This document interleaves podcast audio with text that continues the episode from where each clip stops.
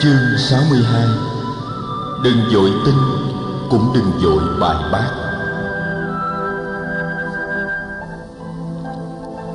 Mùa an cư hoàng mãn Đại Đức Xá Lợi Phất đến từ biệt Phật để lên đường hành hóa. Phật chúc Đại Đức lên đường bình yên, Thân thể và tâm trí nhẹ nhàng, Không gặp quá nhiều khó khăn trên đường giáo hóa. Đại Đức Xá Lợi Phất cảm tạ và lên đường ngay sau đó. Trưa hôm ấy, có một vị khất sĩ lên tìm Phật và phàn nàn với người là thầy đã bị Đại Đức Xá Lợi Phất hất hủi. Phật hỏi hất hủi như thế nào, vị khất sĩ ấy đáp. Dạ, con hỏi thể đi đâu? Thể đã không thèm trả lời mà lại còn xô ngã rồi bỏ đi không thèm xin lỗi. Phật bảo A Nan Đà chắc là Đại Đức Xá Lợi Phất chưa đi xa đâu. A Nan Đà hãy nhờ một vị sa di đi tìm đại đức xá lợi phất về. Tối hôm nay, chúng ta sẽ tập hợp đại chúng ở giảng đường kỳ đà. Đại đức a nan đà dân mệnh, chiều hôm ấy, đại đức xá lợi phất trở về tu viện với vị sa di. Thầy lên trình diện phật phật bảo, xá lợi phất, tối hôm nay chúng ta sẽ họp tại giảng đường có vị khất sĩ buộc tội thầy đã xô ngã thầy ấy và bỏ đi không thèm xin lỗi.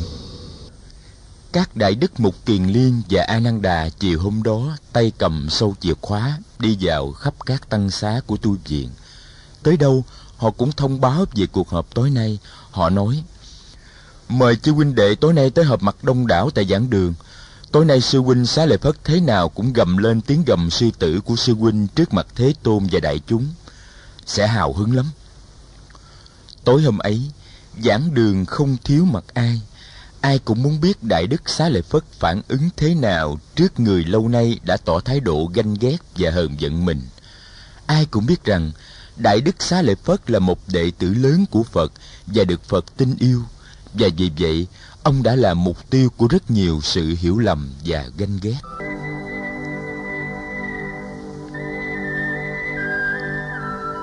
Trong giới môn đệ phật, có người nghĩ rằng phật đã tin cậy xá lợi phất một cách quá đáng, rằng người đã quá nghe lời xá lợi phất hoặc đã đi tới những quyết định với ảnh hưởng nặng nề của vị đại đức này.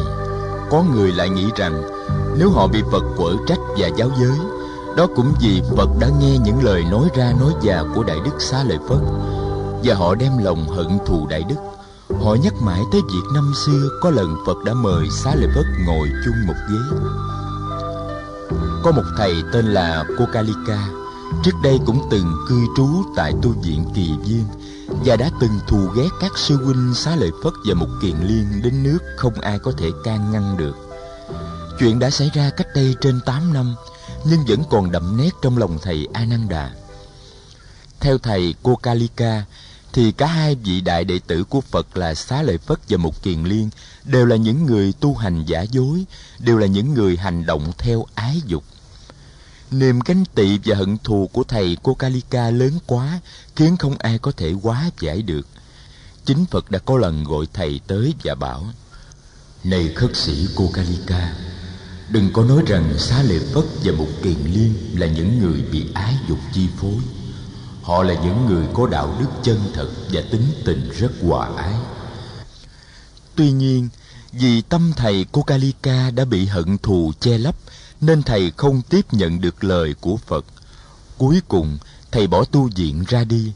Sau đó, thầy mắc một chứng bệnh rất lạ kỳ. Da thầy trở nên sần sùi, rồi tự nhiên mình mẩy mọc ra hàng dạng cái mục nhỏ lớn bằng hạt cải những cái mục này lớn lên bằng những hạt đậu, rồi những chiếc mục ấy vỡ ra, chảy đầy máu và mũ. Thuốc men nào cũng không chữa được. Phật nhắn thầy về tu viện, nhưng thầy không về. Sau đó thầy mạng chung. Phật rất xót thương. Người bảo, hận thù và ganh ghét là những chất độc làm ung thối tâm hồn. Sau khi làm ung thối tâm hồn những chất độc ấy còn phá hoại thân thể và gây thành những chứng bệnh rất kỳ lạ này các vị khất sĩ các vị đừng để cho những chất độc ấy thấm vào thân tâm đại đức a nan đà biết hết những tính nết đó nên đã ngần ngại rất nhiều trước khi nhận trách nhiệm làm thị giả cho Phật. Trong những điều kiện thầy đưa ra, có điều kiện là nếu làm thị giả cho Phật, thầy xin Phật đừng bao giờ cho thầy áo, đừng cho thầy ngủ chung một phòng và đừng bao giờ chỉ cho thầy những thức ăn mà người ta cúng dường riêng cho Phật. Thầy biết rất rõ là trong số những người đến với Phật, có nhiều người muốn được Phật tiếp xử bằng một thái độ đặc biệt, và nếu không được tiếp xử như thế, họ cảm thấy buồn tuổi, và từ sự buồn tuổi đó, họ có thể sinh ra hờn oán và ghét bỏ luôn cả Phật. Đại Đức A Nan Đà nhớ rằng, hồi Phật an cư tại làng Kama Sadamda ở cự Thường Di, có một người đàn bà tên là Magandika đã vì không được Phật đối xử một cách đặc biệt mà sinh lòng thù hận Phật. Magandika là một phụ nữ xinh đẹp, con gái của một gia đình Bà La Môn. Lần đầu thấy Phật, hồi đó Phật mới có 44 tuổi, cô đã đem lòng yêu mến người. Rồi khi tình cảm đó lớn mạnh, cô đòi hỏi Phật có một biệt nhãn đối với cô. Cô đã làm mọi cách để Phật đối xử với cô như một người đặc biệt, nhưng cô không thành công. Rốt cuộc, tình cảm biến thành thù hận. Sau này cô trở thành thứ hậu của vua Udena xứ Vamsa. Cô đã dùng quyền thế và phương tiện của cô để cho người đi nói xấu và nhục mạ Phật, làm áp lực cho những chính quyền quận và ấp đừng cho Phật và giáo đoàn tới thuyết pháp.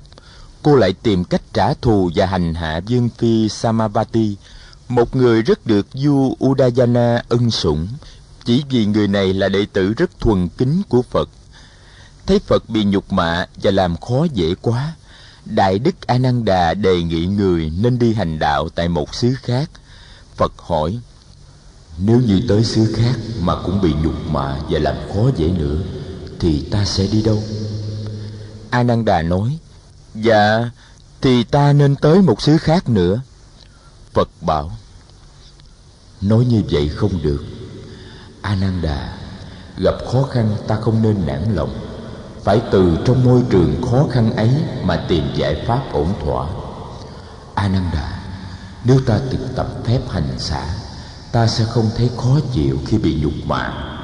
Và những lời nhục mạ ấy không động được đến ta. Những người chửi rủa ta sẽ không làm tổn thương được ta và chí hướng ta nếu ta thực tập được phép xả còn họ họ sẽ phải chịu đựng những kết quả của sự chửi rủa của họ. Khi một người nhổ nước bọt lên trời với ý định làm bẩn trời trời đã không bị bẩn mà nước bọt sẽ rơi xuống mặt người nhổ nước bọt phật đã thành công năm xưa ấy a nan đà thấy lòng bình thản và không lo ngại gì cho đại đức xá lợi phất tối nay đạo hạnh của xá lợi phất đã được số đông các huynh đệ công nhận nếu đứng vào địa vị của Phật, chắc A Nan Đà cũng phải làm như Phật và cũng phải trọng dụng đại đức xá lợi Phất. Sư huynh xá lợi Phất thật xứng đáng ở địa vị một huynh trưởng, thông minh xuất chúng, kiến giải và đạo hạnh cao siêu. Sư huynh đã từng thay thế Phật nhiều lần trong việc lãnh đạo giáo đoàn. Sư huynh đã thuyết pháp nhiều lần và nhiều bài pháp thoại của sư huynh đã được Phật khen ngợi và cũng được trùng tuyên thành kinh điển. Chính kinh dấu chân voi là do sư huynh nói. Trong kinh này, sư huynh đã dạy về tứ diệu đế. Sư huynh không lặp lại những lời của Phật, mà đã diễn giải tứ diệu đế một cách rất kỳ thú, căn cứ vào sự tu chứng của bản thân sư huynh. Những lời sư huynh nói về bốn yếu tố đất, nước, lửa và không khí liên hệ tới năm uẩn, thật là những giáo lý kỳ đặc và mới mẻ.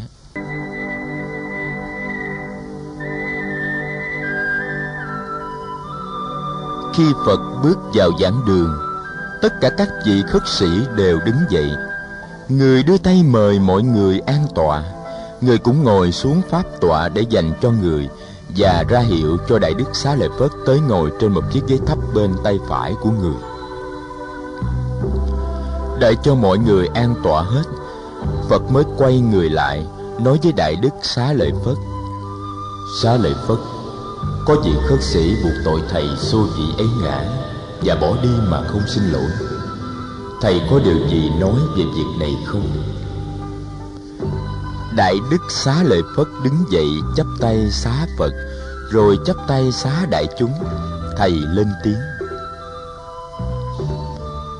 Thế Tôn, Một ông thầy tu không tu, Không quán niệm thân thể nơi thân thể, Không có ý thức về những động tác của thân thể. Một ông thầy tu như thế, Có thể xô ngã một người bạn tu của mình Mà bỏ đi không thèm xin lỗi. Thế Tôn con nhớ bài học mà ngày xưa Thế Tôn đã dạy cho khất sĩ La Hầu La. Hồi ấy mới 18 tuổi, cách đây trên 14 năm. Thế Tôn dạy La Hầu La học theo hạnh của đất, của nước, của lửa và của không khí, để nuôi dưỡng và phát triển bốn đức từ bi, hỷ và xả. Hôm ấy con cũng có mặt.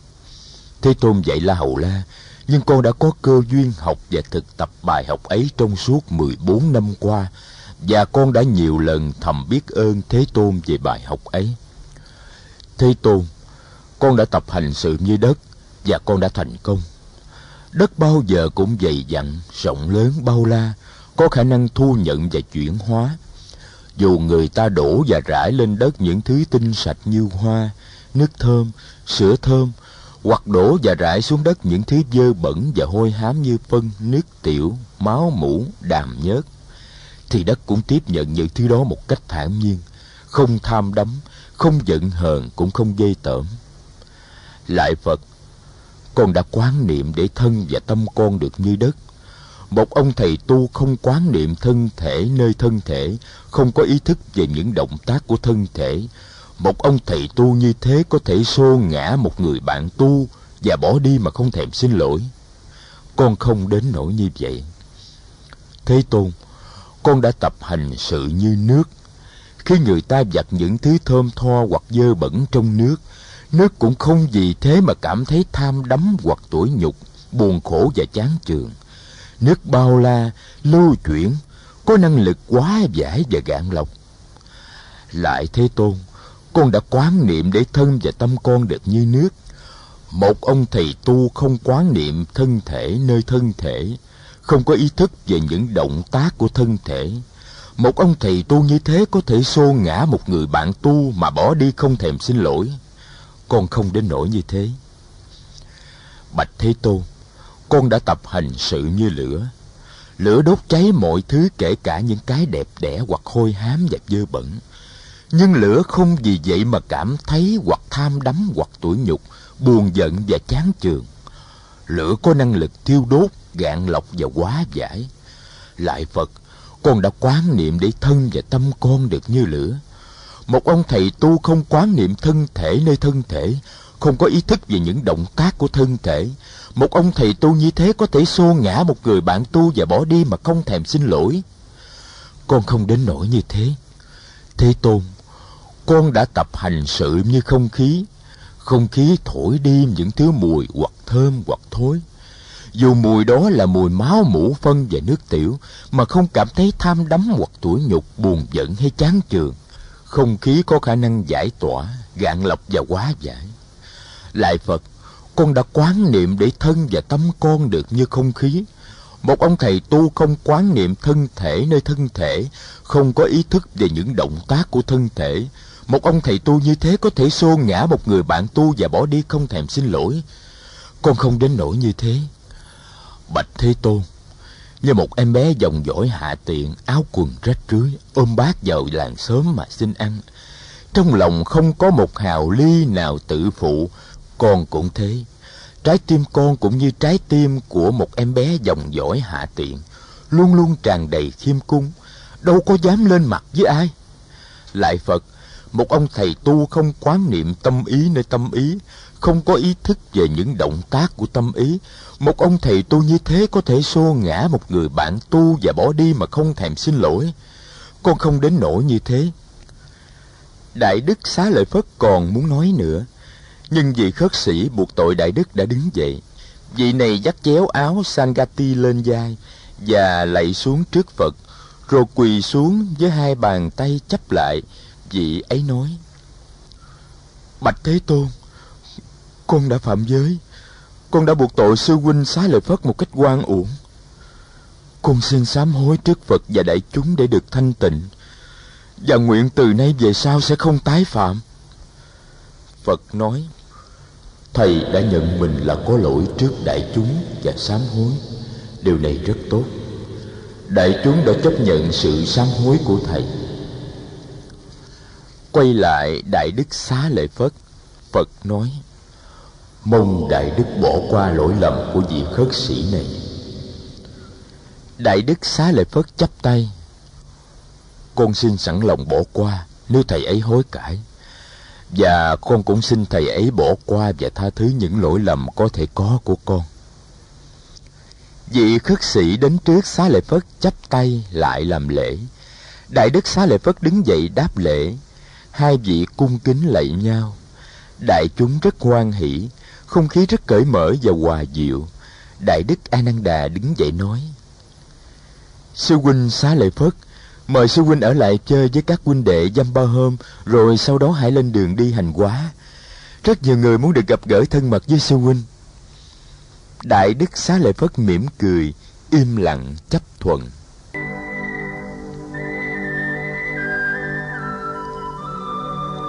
Sau mùa an cư, phật đi du hành ở nhiều thị trấn trong xứ. Một hôm người đến kesaputra thị trấn của bộ tộc kalama. Giới trẻ tìm tới gặp người rất đông. Họ đã từng nghe tiếng sa môn cồ đàm nhưng chưa lần nào được gặp.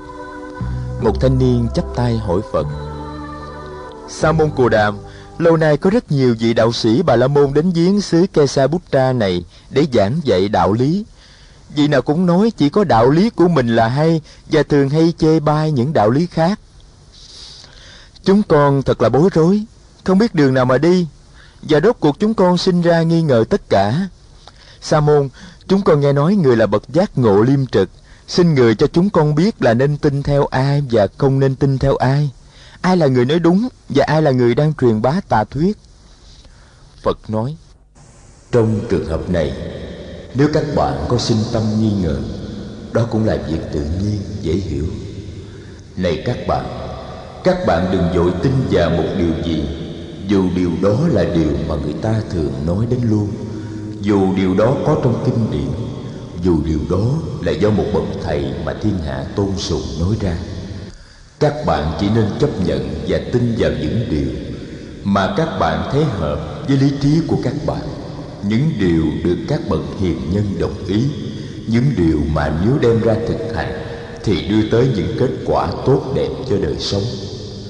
Còn những điều không hợp với lý trí, những điều bị các bậc hiền nhân chê trách, những điều mà nếu đem ra thực hành thì đưa tới khổ đau và đổ vỡ, những điều đó các bạn nên bác bỏ, đừng chấp nhận. Người thanh niên kalama nói xin sa môn cù đàm chỉ bày thêm cho chúng con. Phật hỏi, này các bạn, ví dụ có một người để tham vọng, giận hờn và si mê chế ngự tâm mình, thì những tham dục, giận hờn và si mê ấy sẽ làm cho người kia vui hay là khổ? Thưa sa môn, những tham vọng, giận hờn và si mê ấy sẽ làm cho người kia phạm vào tội ác và sẽ đem lại khổ đau lâu dài cho người ấy vậy thì sống theo tham vọng giận hờn và si mê có phải là lối sống mà các bậc hiền nhân chấp nhận và khuyến khích không? Dạ thưa không ạ. Giả dụ có một người kia sống theo hạnh từ bi hỷ và xả biết đem lại hạnh phúc cho kẻ khác biết làm giảm bớt nỗi khổ của người đời biết vui theo niềm vui của kẻ khác biết đối xử với kẻ khác một cách không kỳ thị không oán trách thì những hạnh từ bi hỷ và xả ấy sẽ làm cho người ấy vui hay là khổ. Những hạnh ấy không những sẽ làm cho người ấy có hạnh phúc mà còn làm cho mọi người sống xung quanh có hạnh phúc nữa. Vậy thì sống theo từ bi hỷ và xả có phải là lối sống mà các bậc hiền nhân chấp nhận và khuyến khích không? Dạ thưa sa môn có hay lắm. Các bạn các bạn hiện có đầy đủ tư cách để phán xét những gì nên tin và nên chấp nhận, và những gì không nên tin và không nên chấp nhận. Tôi xin nhắc lại, chỉ nên tin và chấp nhận những gì hợp với trí xét đoán của mình, những gì được các bậc hiền nhân chấp nhận và khuyến khích. Những gì mà nếu đem ra thực hành sẽ đem lại niềm vui và hạnh phúc cho mình và cho kẻ khác những gì trái chống lại thì nên từ chối đừng chấp nhận những người trẻ trong bộ tộc Kalama rất lấy làm quan hỷ sau khi nghe Phật nói. Họ nhận thấy giáo lý của Phật rất phù hợp với lý trí họ, không đòi hỏi một đức tin không điều kiện. Họ thấy nơi giáo lý ấy một niềm tôn trọng tự do tư tưởng rất lớn. Nhiều người xin được quy y làm học trò của Phật.